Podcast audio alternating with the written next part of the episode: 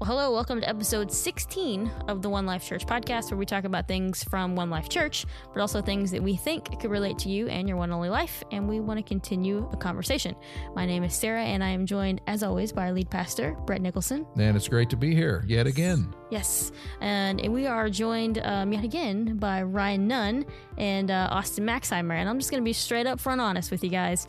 Um, we're recording two podcasts in a row here, um, so we can put this one out um, a week later because it is the week of Christmas, and we want to say Merry Christmas to you guys. Hopefully, you guys um, are uh, have had a great uh, Christmas holiday and enjoying time with family as, as we uh, want to be doing as well. And we want to continue conversations and have a, a, space for you guys to uh, interact and listen to conversation um, during the Christmas week. So that's what we're going to be doing here today.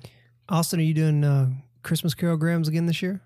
Um, wasn't planning on it. No. Okay, I didn't know. Christmas Carol. Is that like a tradition of yours or something? I'm just kidding. You know, what, you know what's funny about that though, because it caught me off guard for a second. Because I was like, we actually went with our with our growth group uh, for many years, caroling on Wrights Hill, oh, because cool. this, this is a true story. One of our um, neighbors who was not a follower of Jesus uh, kind of spearheaded it and would need some help filling it out. And so we would jump in there. And so it was kind of like this missional that's cool. Uh, caroling. That's right. You're taking one for the team for thing. real there. That's good. That's right. we used to walk around. My grandmother yeah. loves Christmas carols. And so we used no, to walk fun. around the east end of Henderson. Oh, wow. As a family. Yeah. yeah. Well, it's a little bit of a lost. We just uh, kind of walk around there and start singing. It was, uh, yeah, was once you step ago. in, and I've done, done it once. Time. And once you step in and you're doing it, it's pretty fun. It's It can be kind of cool. I don't think I've ever been caroling. Oh, Let's go. You need to do that. Yeah. You're like the poster child for caroling. Like, what does that mean? Is I'm an elf? Is this what you're calling me? Pretty much. What's going on? yeah. I don't know that, that not, either. But that is not what I meant. But uh, uh, I have dressed up like Elf on the Shelf a couple times couple for times, my job awesome. here at One Life. My kids love that, by the way. Thanks. That's what I was going for. Does. There's dancing involved and a green screen, so it's a good time. We should, Brett, you should be an elf on the shelf sometime. I, am open. Just remember that. it changes your life. we all have I, alter I ego tell. characters. Yeah. yeah. yeah, As a staff. Um, any I don't know any Christmas traditions for you guys that you um uh, do every year? Anything? I didn't prepare you guys for that. Oh, question, okay. So. Uh, well, I can go first. Mine's easy because um, we all go to my grandmother's house, and we pretty much eat and play games, cards. Yeah board games. Now that my kids are getting older, you know, that's got to change. So we have to do board games and stuff now. We used to just literally just play cards for hours on end. And then we clean the table off and eat, and we play more cards. Kind of oh. cards. Poker? It'd been kind of funny no. on Christmas. Chowing on cigars. So we played Cell Pitch, which is kind of like euchre with seven cards. Okay. We played Rook, Spades, Hearts. That's uh, fun. Oh, you name it. Oh, good. Yeah, we okay. played a bunch. Mostly strategy games. It's not like not like solitaire or anything yeah. like that. Not war. much fun. yeah, not war. Solitaire and War is my wife's two favorite games. What? Okay. I think I knew solitaire, but I didn't know war. You play it on Christmas? Is your tradition? I have no idea. I do. Have you ever played Nertz? on her phone. That's right. No. You get like ten people. Everybody's got their own deck, and you play solitaire. No, that's fun. Oh yeah, like a speed game type mm-hmm. of it. Yeah. Uh, yeah, we do that every year. We have a, a big Balderdash game. If you ever play the, the board game Balderdash, yeah. we do that every year. And uh, we always say we're going to have a trophy for like whoever wins because, I mean, our family, we it just depends on who's there. It's different um, each year because some of the um, cousins are there every other year because they'll go to, they'll switch where they're at and they're not from this area anymore and moved away. And uh, But it's so much fun. Like it's turned into like this joke where it's like you almost try to figure out who wrote. I mean, that's the game in general, but like you call it out, like, ugh that's Malcolm's, you know, and then you just try to throw everyone off. You know each other. Good. Yeah. so basically, it's, it's a game of lying. Absolutely. Yeah. You, do you win a lot? Nothing. Yeah, yeah. yeah, I don't know. It's world class. It's yeah. amazing. So fun, wins like every year. That's uh, fun. Yeah, our Nicholson side of the family, ever since I was a kid, we had uh, my grandma Nicholson and grandpa. They uh, had everybody over for Christmas Eve. They've since passed away, but we had a talent show. We always had that. And so you had, what? when you're a kid, you were threatened with an age of your life. You're, you're, going to play your trumpet. You know, you're, you're going to oh, do gosh. that. It was kind of a thing. And uh, she had probably a 600 square foot home, and she had nine children, and we had 26 uh, grandchildren. And, wow. and, uh, and so it was literally packed in there. But the coolest thing about it is a couple of my cousins, my older cousins. They used to lead us, and they would sing songs of you know Christmas carols, and they would also sing like old Elvis songs and things like that. So we did this big sing along, and then they wrote a song that we actually have a Nicholson Christmas song that Oh my now it- uh, we carried on the tradition at my house for the last 15 years, and we always sing it there. And then this year we're having to change because we can't have it at our house anymore. And so we'll have it at my cousin Michael's, and uh, we're all going to gather over there and we'll sing Christmas carols and have a talent show and sing the That's Nicholson Christmas song. I think I've seen Great photos. enthusiasm. Yeah, I At probably have. I. I ran him, Yeah. yeah, Yeah, because it's because my cousin Michael always does an Elvis impersonation where he's singing Blue Christmas. That's his talent. And uh, Every year. so, Same one every that's year. right. Yeah, but we all know it's coming, and we all love it. They're like, Michael, step up. Here it comes. Don't break what's. I'll have a blue- or- Yeah, that's right. what- Does he change up like outfits and things come up, or is it all No, just the no, same so act? it's the for same. the- Everybody didn't That's have to do cool. that. We tell the same stories, sing the same songs every year, and everybody loves it every year. Awesome. That's pretty cool. I mean, yeah, it is fun. You guys, you're a pretty musical family. Yeah. We are, yeah. My brother, who's is a musical guy, he always sings O Holy Night." It's kind of the grand finale thing, and yeah, it's a good time. Very cool. Austin, you guys. Everybody's do it? looking at me. I don't know, because yeah, you, we you traditions. haven't answered your Christmas well, we don't tradition. have a like a actual tradition. My mom always makes uh, Christmas special for the family, and she usually does a give back Yeah. thing um, where she's uh, wants our family to be a gift to the world. So she's always been a, a strong leader in that respect, and so. Uh, but yeah, mostly just family and laziness and fun and enjoyment and Absolutely. Yeah, all good things. And we hope you guys are enjoying your Christmas traditions this week. And um, we're going to do something a little bit different. We've done this once before, uh, but instead of having conversation about the previous week's message, we're going to go through um, some of our Kickstart questions. And Kickstart is a group that we offer uh, every so often at each one of our campuses. And it's a way for people to connect to the mission and vision of One Life and just connect to a group of people at One Life. And um, if you've never been through Kickstart and you've been attending for five years, you should definitely check out Kickstart. And if you're just maybe it's your first time watching or listening to uh, One Life Church podcast and you're just visiting One Life Church, also first time opportunity, you should definitely go through Kickstart. Um, and at the end of that, we give people an opportunity to ask some questions, maybe just something they've always wondered or want to ask, or uh, about faith in general, or about One Life. And so we're gonna take we're gonna take some of these questions and just see what happens. So uh, should be fun. and Um, this will this might be heavily redacted by the time we re- release this out there. That uh, did they Just like the Bible. a- on Oh, what? No. yeah, that's right. And uh, yeah, uh, and I, I guess I want to add to that. One of the things we'd always dreamed of, of, of at One Life, is to be the kind of environment that did uh, create a space for people to ask questions and have dialogues about these things. And so we look for mechanisms to do that. And actually, the podcast is good for that. But we would love to be the kind of environment where you hear a message and then you can sit out in the lobby and drink a cup of coffee and and push back on it or wonder out loud or challenge it. We try to provide resources for those things. So it's part of our the DNA that we're hoping to be. So that's um, so these are just they're yeah they're we just throw it out to anybody in the class. You want to ask a question and fire I away. think, I think even trying to create that environment is is a huge step in the right direction because I grew up in a church where it wasn't necessarily people didn't make you feel dumb for asking questions just because there was no questions that were asked Yeah. Period and so it was just kind of this kind of pollyanna smiling everything is perfect lego movie type of situation but then and then you get out into the wider world you read uh, dissenting books. You read people that are even of christian faith that are professing christian faith that have drastically different views of certain things. And you you don't want to make it think that uh, I certainly don't want my children to think that we I have never thought through these things at very least that I've worked through them myself. I've gotten to a place where I can sustain my faith that it's intellectually credible uh, and, and verifiable and like something that I can actually live out in the world. I don't want my kids to to get to that point where they're getting new data that it's not from us. I'd rather say yes. Here is information. It's real. Uh, these are what other people are saying and thinking. Let's have a dialogue and conversation about it. So I think even trying to create that environment is is great and and important for the next generation. Agreed.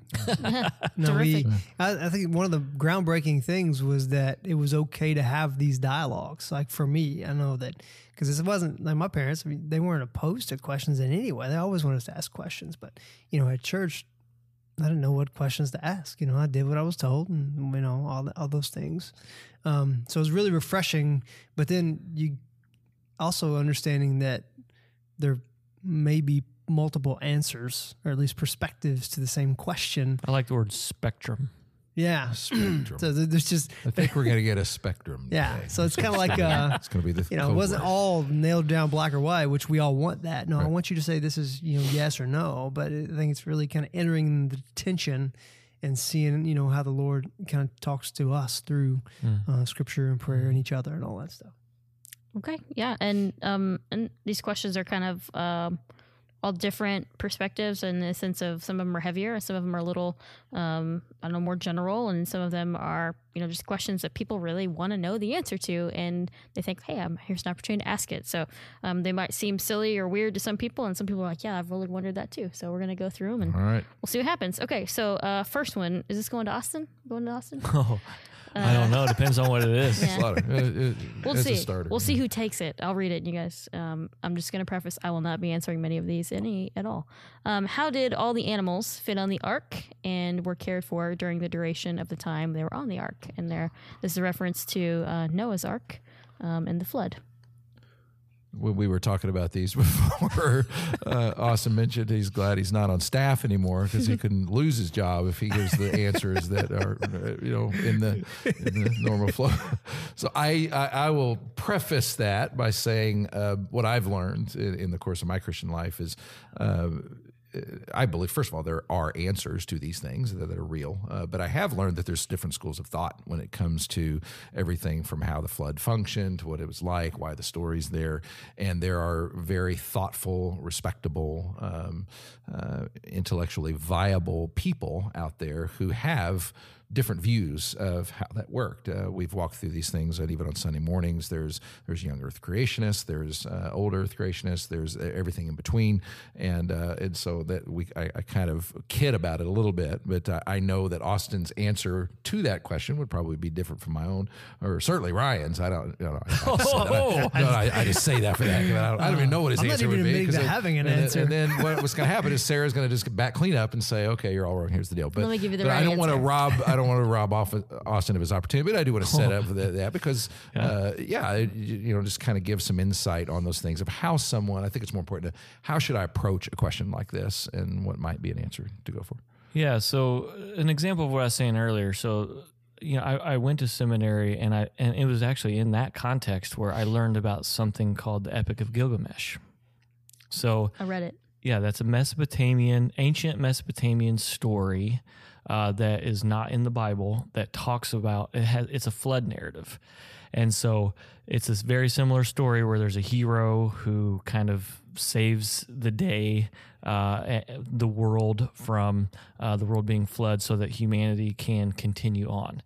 And so, I mean, when when our kids go and learn uh, at university and they hear Western literature, uh, when they take Western literature course, they're going to be given that book, you know. And so, instead, how do we process this? How how do we talk through it? Uh, how can we dialogue around that? And so. Uh, in, in a lot of these stories uh, that we see in the Old Testament, I don't mean make believe stories. I mean the story, the narrative uh, of the Old Testament stories, like Noah's Ark. I, I just I approach the text for what it is. I, I take it as uh, this is God's word speaking to His people to reveal Himself. That's how I take every one of the stories of the Old Testament, and so I go move into the story to find out uh, what He's doing in the world, how He's redeeming it, and and how He's shaping for Himself a people that can step into this same sort of uh, saving, reconciling ministry uh, that He's always kind of prepared for His people to do. And so that's like the kind of like the broad level type of uh, approach that I take to any of these uh, that in our culture would be considered fantastical stories. So that's that's where I begin, and I learn what uh, God's word is revealing about God in these stories. Okay, so totally didn't answer the Didn't question answer the at all. question. That's right, but it was a very it laid a great groundwork. For, I thought he was gonna then I'm, go I'm into okay. it, I, I believe those uh, there are flood myths coming out of a lot, a lot of different cultures, and and I believe it's because uh, my school of thought is it's because there was an actual thing back there somewhere, whether it was fully worldwide or whatever else in the known world, there was a flood back there somewhere, and and and I believe it was properly uh, addressed in in Noah's Ark and all the story. And my short answer to that would be, why would you put full grown animals on an ark? Uh, you know, why wouldn't you know? If, for instance, dogs. Well, yeah, there's. I mean, yeah, I mean, Puppies. Like you could.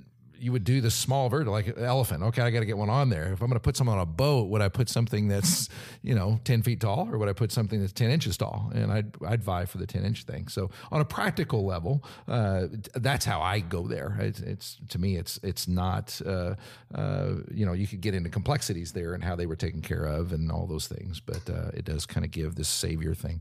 But I I, I feel comfortable going uh, literal with it. Like, hey, he probably did It's an small interesting thought, and- yeah.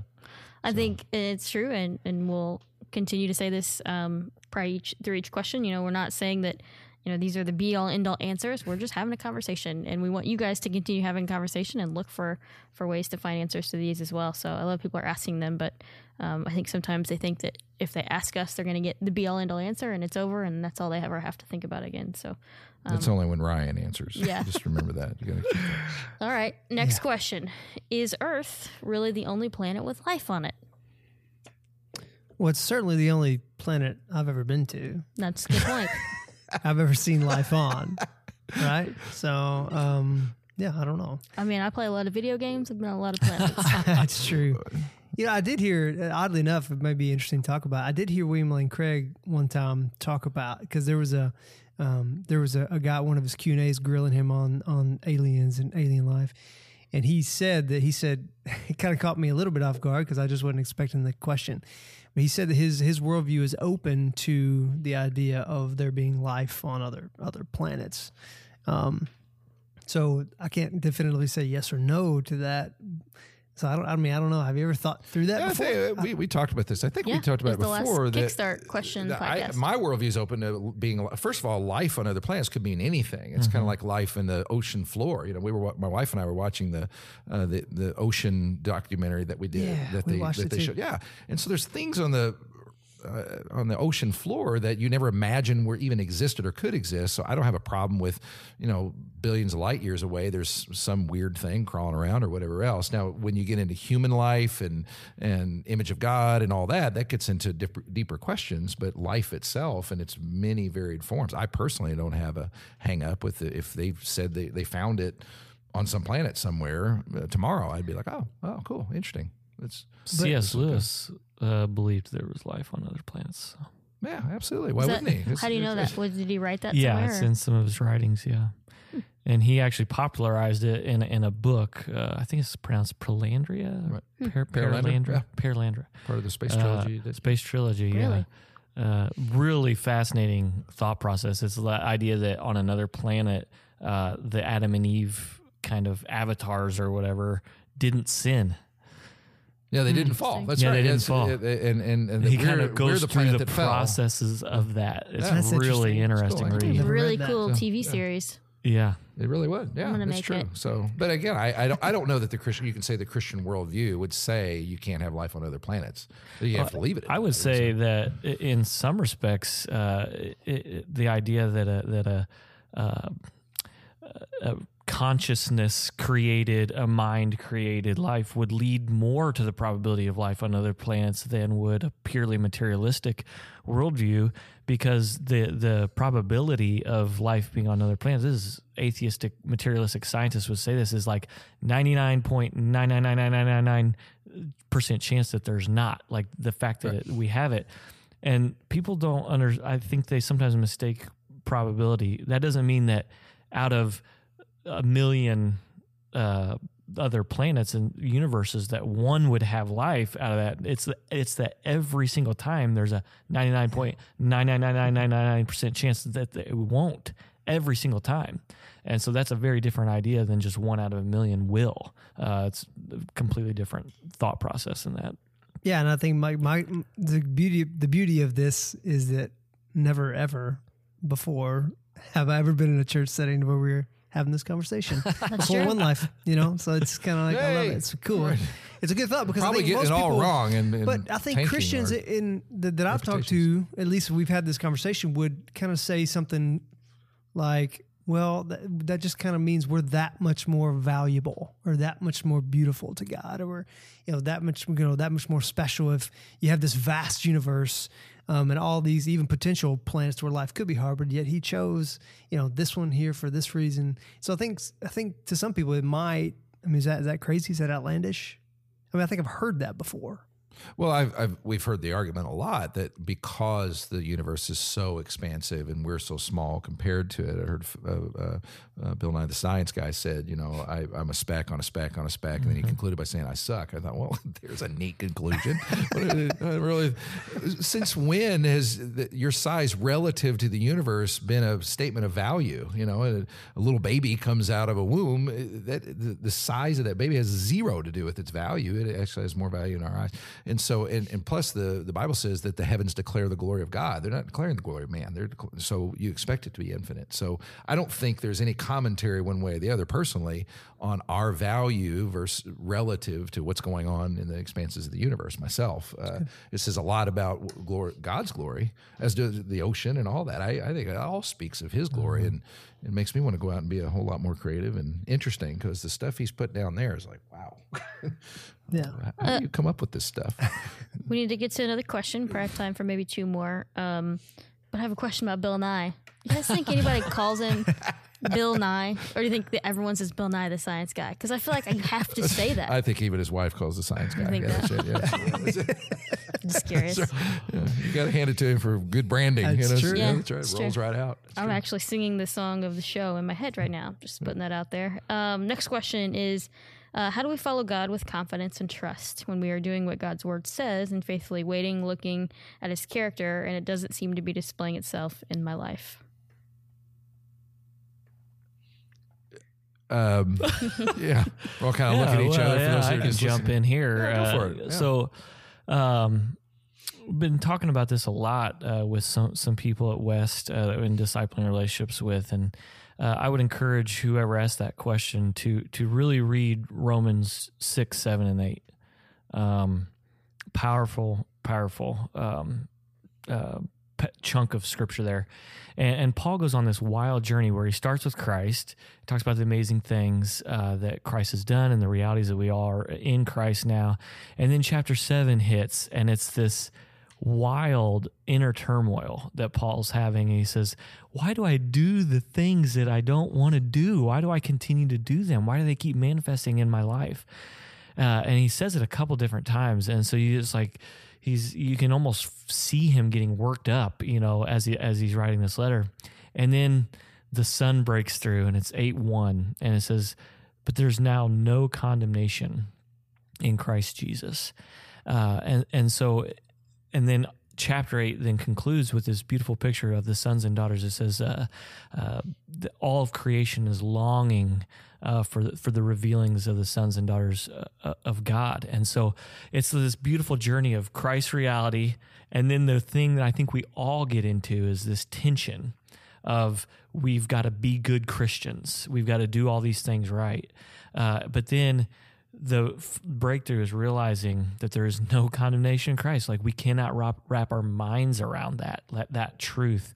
Uh, but when it does, when it finally lands, and we live in this insane freedom that is our gift and inheritance, then we can truly move into the world as freed sons and daughters uh, joining God in His reconciliation, revealing uh, that all of creation longs for. They want people filled with hope and freedom and love and forgiveness. Like that's what the world longs for and cries out for, and, and that's who we get to be. Um, so I understand the journey. I understand the struggle. Uh, I think everyone, even the Apostle Paul, wrestles through that mentally. Um, but it's continuing to press into the idea of grace uh, that Christ's work is completed and that we get to be covered by that and just continuing to live into that reality uh, and slowly be transformed by it. I wish, like anything, I would have had a keyboard. I was going to say I just got saved again. oh like, my gosh, that's good stuff. We are like, so serious about these questions. So, no, was, that was great stuff. But I was thinking, should I follow that? I don't think do an altar call. yeah, I think it should. Yeah, click the follow button. Right yeah, on, just practically speaking, you also don't. You may not see that in yourself, but uh, you know, we're all very poor judges of of ourselves and others, mm-hmm. for that matter. And so you you don't know what kind of growth you're you're you're experiencing, or what that even looks like. Sometimes I think we expect Yeah. to be one thing when really God's designing something very different than maybe what we expect or know or uh, is shaped in us over life. Or I think even as a kid, I had this idea that you know once I was baptized and like lived this life of uh, in Christ, that my life was going to be completely different all the time. Like I was going to have the switch flipped as I came out of the water and Yeah. be a completely different person. And I think the pressure that um, we put on ourselves for those things to be true um, is is it's just it's just wrong. I mean, and then you get to the idea of thinking that you're never going to have these same temptations or thoughts that you've always had, and then when you do, you feel like you're a failure in this idea. And like what Austin just shared is like, no, like that's the whole point. Now you're aware to it and understand that there is something different and something better, and this purpose is there for you. And so I would say to that person that um, there's probably a lot of things that actually are you know changing and, and that character of god is happening in your life but you're looking for these expectations that maybe you've heard other people say you need to have. Um, and you probably are actually having a lot of things happen that um, you're not even noticing. And i would look for those and, and pray about that. You know, like the Yeah. Romans seven thing is uh, one of the most revolutionary things that happened in my life was how the, the how the Bible presents godly people talking and thinking versus how I perceive that they talk and think. It's mm-hmm. very different. That's why I love the Psalms so much because they say things and they go places that you think, well, I didn't even know that was in the rule book. I didn't hmm. know you could do that or think that or experience that. And so again, that's what I mean. Your the journey is probably just different than you think it. Uh, sorry that's quite Coffee all right. cup. It's very dramatic, but um, so give a little break for yourself there. I mean, Paul said those things and experienced those things. I think, or were you wanting to go? No, I was just going to say that so many times we, when it comes to the, the behavior modification thing, to where you know we want to behave and think perceiving our behaviors is, you know, a lot of times sometimes we see God reacting as we react, as if we do what He wants us to do, then He's going to naturally love or love us more, or or you know give us bless us more, or, or whatever, however you perceive God being, and that's one of the beauties of that. You know, six, seven, and eight is that it's it's it's very little to do with you and what you do, um, and it's all about him and kind of who he is and, and, and what he's done. Yeah, I was just going to say uh, this is not to do with that question asker because this might seem kind of harsh. I don't mean to be harsh to them, but I think honesty is is part of it too. Uh, I know in my life when there's been areas where I've wanted to see behavior change, uh, I desire to see that, but I don't want to let it go. yeah I want it to be, I want to hold on to this thing or this behavior or this activity uh, because I want because I want to do it, and I, even though I don't want it in my life, I don't want it. I don't want to stop doing it either. If that makes sense, I think that's what Paul was getting at in, in Romans seven. There's there's this thing of holding on to and not relinquishing it to God, truly turning it to God, true repentance, and I think oftentimes you need to be brutally honest about that and and realize that eh, you just really don't want to not do that thing, whatever it is. That's right.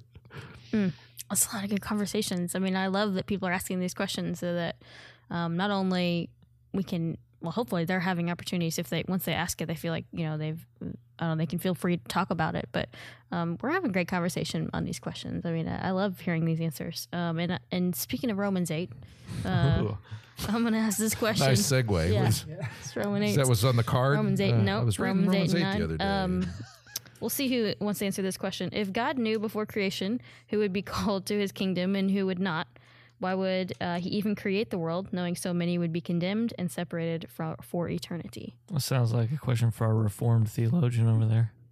That's right. You got our. My name and Got theologian are resident- not to be used in the same sentence. Yeah, Michael's our resident tongue speaker. Ryan's our resident, you know, Calvinist. We got it, got it, got it all covered. Uh, I hide Yeah, mine. you know, I and th- this is one that my uh, my kids have asked me, and uh, we were talking before this. I can remember driving around with my daughter, and she was laying the stu She's like a freshman in high school or whatever, and I and I feel so bad looking back on it because I think I politicked like crazy on that thing, and, and I don't know if I gave her a viable answer. I was hoping to give her enough to get her to the next step to forget that she even Yeah, asked. my 12 year old asked me this question two weeks ago. wow. Oh, is that right? What'd you tell him? Well, Yeah, I just had him. go. Well, I had him. I said, I said, so how would you answer that question? Just knowing what you know of God and the Bible and your experience around church at this moment, if I made you give me an answer, what would you say? And he said, hmm. And he sat there to think about it. He said, well, he, I think his answer was, he said, maybe because he knew that he had a plan to work it out, that everything was going to be okay, or something like that. So maybe that's why he went ahead and let it happen because he knew that everything was going to be okay. So it was like a. So with these questions, I feel like over time we develop kind of positions or perspectives or um, what would you what you call it a minute ago spectrums kind of mm-hmm. of how we would answer these questions. But I think at the end, I, I love the I love the, the, engaging in the thought process, and I feel like it, it takes conversations because there there is some level between the, this connection of, of of kind of God's God's sovereignty and man's decision that there's somehow there, there's some sort of a connection that I don't know that we'll ever be able to truly explain on this earth. But I do believe it's it's very very healthy to enter into kind of the conversation, and I think my first my first suggestion to the person that asked the question would be to answer that on your on your own and write it out and just try to what would you say right now if you had to have an answer um, what what is the answer that you would give now and uh, you know it, it, from my seat regardless of my my position one i'm open to change two i'm not you know saying i'm, I'm open for that um, but two no matter what the answer is um, from my seat, it doesn't impact the goodness of God in any way. Like He's still good, He's still God, He's still holy. Um, from my seat, and so um, I don't know that this is a stand on a on a hill and give an answer type of question. I think it's a it's a very much a, a question to have a conversation around because there's a I mean, people have been asking that question for a long, long time, and I definitely don't feel equipped to answer it. And and I think the question, really, if you get down to it, what someone's asking is, you know, they're asking more about their worth, I think, than anything. Like if you get down to boil the question, they want to know like, you know, if God knew all this was happening, well, why why should I do this anyway? Like they want to know. I th- I would think that like the question that yeah. when I've asked in that pat, you know, past like you know is is you know God loving me as valuable as I really think it is? I think is what people are really trying to ask. Yeah. So on the like, so William Lane Craig does. Uh, one the be, one of the best jobs I've ever I've ever read on addressing this question from a logical perspective. Uh, so there's really clean answers from a logical perspective, and I would I'm not going to try to reproduce that here. That'd be crazy. That guy's like a genius uh, on a whole nother level. Does he call uh, it Molinism or something? Is that his explanation? Um, middle knowledge. Yeah, most things. Yeah, just yeah. saying in case somebody wanted to search it. Yeah, might be helpful. Yeah, reasonable faith. The actual book, uh, fan, it's a whole chapter to it, and he just does a great job laying out the logic. But then he he admits in there that it's it's not a logic based response people are wanting. They're wanting an existential. Mm-hmm. Uh, it's it's an existential problem uh, that they're trying to address, like you're saying with this worth thing, and I know it's not always a satisfactory answer. That's why I led with the kind of the logical answers are out there. Um, but in, in my faith with Jesus, that is like the always there. Jesus on the cross, God entering into the mess and muck and mire of the world, entering into the story, into his story, uh, and redeeming it and pulling us out of it. And he confers worth on us, first of all, by associating with us uh, he, he, became man or he became humanity uh, so that he could experience the same uh, temptations and realities that we faced. And then he gives, gives up his life to offer a remedy to offer that existential r- remedy as well. So it's not only just that he experienced everything, he offers a solution. And in our faith, I think that is extremely, extremely important. As, as Brett was saying, uh, Bill Nye, uh, his idea is that we're speck on a speck on a speck and I'm worthless. Like that that's not a very existentially satisfying response right. to, to the reality that we're living in. Uh, so, so I, I, don't know that there's ever going to be a satisfactory um, answer to that, uh, but at least there's um, identification and and um, solution there. Yeah, I think to uh, for me the the way I process those things uh, internally is I get the question for one thing because it's vexed me at times, and, mm-hmm. and like Ryan said, there's been a lot of people. That, but when when it comes to the why would God kind of things, uh, first of all, I can't discern His motives one way or the other. I have no idea.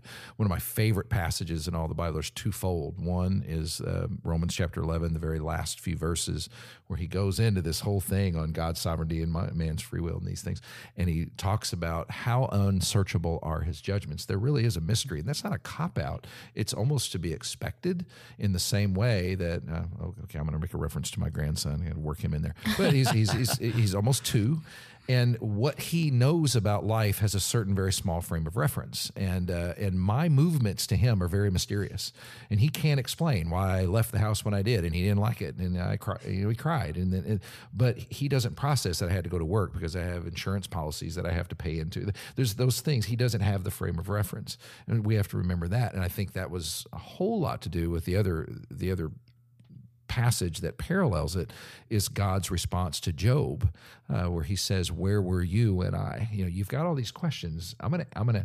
He says, "You've questioned me, and now I'm gonna question you." And I don't think it's a harsh thing. It's just trying to give perspective to his limits. Of wait a minute, I remember I had to do a funeral for a five year old that died and uh, and there was kind of this you could feel the, the people explain this explain this. And mm. number one i couldn't. I had to sit out my car and pray and god okay people you're not real popular right now and I, i'm viewed as your representative or whatever. But uh, one thing i came down on is i can't explain her death but i can't explain her life either I can't explain how uh, how to this beautiful young girl could have been born and conceived and live in a world and have life and give joy and and and uh, I, I don't know where that came from either. So the things that I struggle on the negative side, they're kind of hard to explain. But the things when we think about the positive side as well, that is hard to explain too. Life itself is a mystery. Um, and again, that's not a cop out. It's just putting things down in a perspective of getting to Austin's point about God came and walked among us and died on a cross. I'm living inside Isaiah 53 right now. He was a man familiar with grief and acquainted with suffering, these kinds of things. Well, why in the world did he do that? In the end, I don't know, but every time I read about it, it resonates really, really, mm-hmm. really deep with life has got a lot of mystery to it, but that that's part of the that's part of the life giving stuff that uh, feeds my soul in the process of when I think about these things, and, and it converts over to worship rather than just kind of uh, having me scratch my head all the time. But I do love the fact that you you added William Lane Craig stuff. Uh, yeah, you, you, listen to him or, or, read him because he will give you a, a A cannot equal non A kind yeah. of answers and do the math. it's cold. Go, okay, yeah. you're talking about suffering and dying, man. It's like that's well, right. But he can show you through algebra logic models somehow, aren't and really it works, what I'm looking so, for. Yeah. But exactly that that that was a good point too. Is we're not we think we're looking for you know that that answer, but it's it's just not it even when we, you know, that it's the existential piece that's that we need. So that was good. I like that. Hmm. Well I, done, boys. I, I, absolutely, you guys did a great job. But I remember um, when we did the Roman series. I think you talked about this a little bit. I remember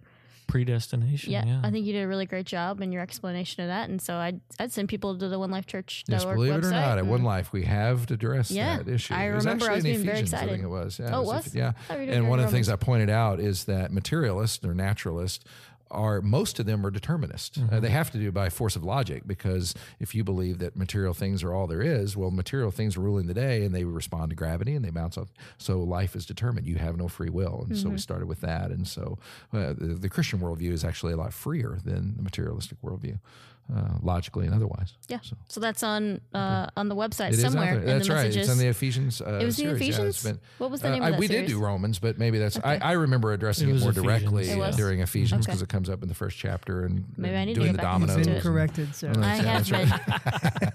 it's an interesting day on the show. But I appreciate you remembering it at all. Yeah. Well, um, well, first of all, I'd say thank you guys for taking the time to answer some of these questions. Um, it's super helpful, I think, to continue having conversations, and ultimately, that's what the podcast is here for is we want to um, have conversations here that create opportunities for you guys to continue to have conversations um, as you listen or after you listen. And so we'd love to hear some of those conversations you're having or even questions or feedback. Um, email us in here at the podcast at podcast at onelifechurch.org and honestly we would love to just get some of that feedback and um, yeah thank you austin thank I, you ryan can again. i give a plug for growth groups real quick please i'd so, love so yeah. So Jesus, as he was going about making his disciples, uh, one of the things that we noticed in Mover and Maker uh, book that we wrote that Sarah tried, tried to, give, to give away, away, and no one even Nobody responded. wanted it. That's classic. That's no, the real plug. Did you like that plug there? Yeah. Uh, no. Um, one of the things that we noticed in that is that people would ask questions, and what did Jesus very often respond with? a question. Another question. Yeah. And so we really explored why that is in, in, in the book. And, and, one of the things that was really obvious kind of right away was Jesus uh, encouraged self discovery. So the, the questions were great, but Jesus wanted to send them on a path of self uh, discovery instead of always just giving them exactly.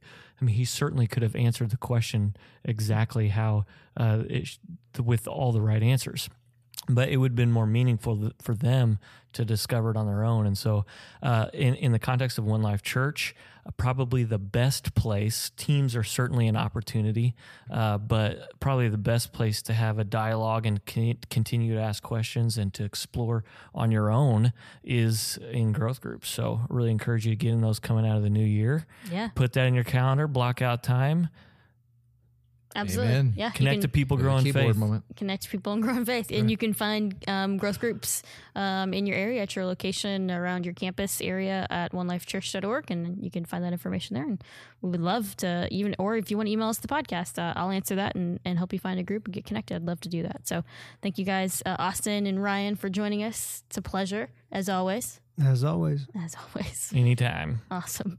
And Brett, it's always fun getting to hang out with you. I had a great time. I well, did. it's been a fun 2018. We'll see you guys in 2019, which is just weird to say. And yeah, can't wait to start a new year of the podcast.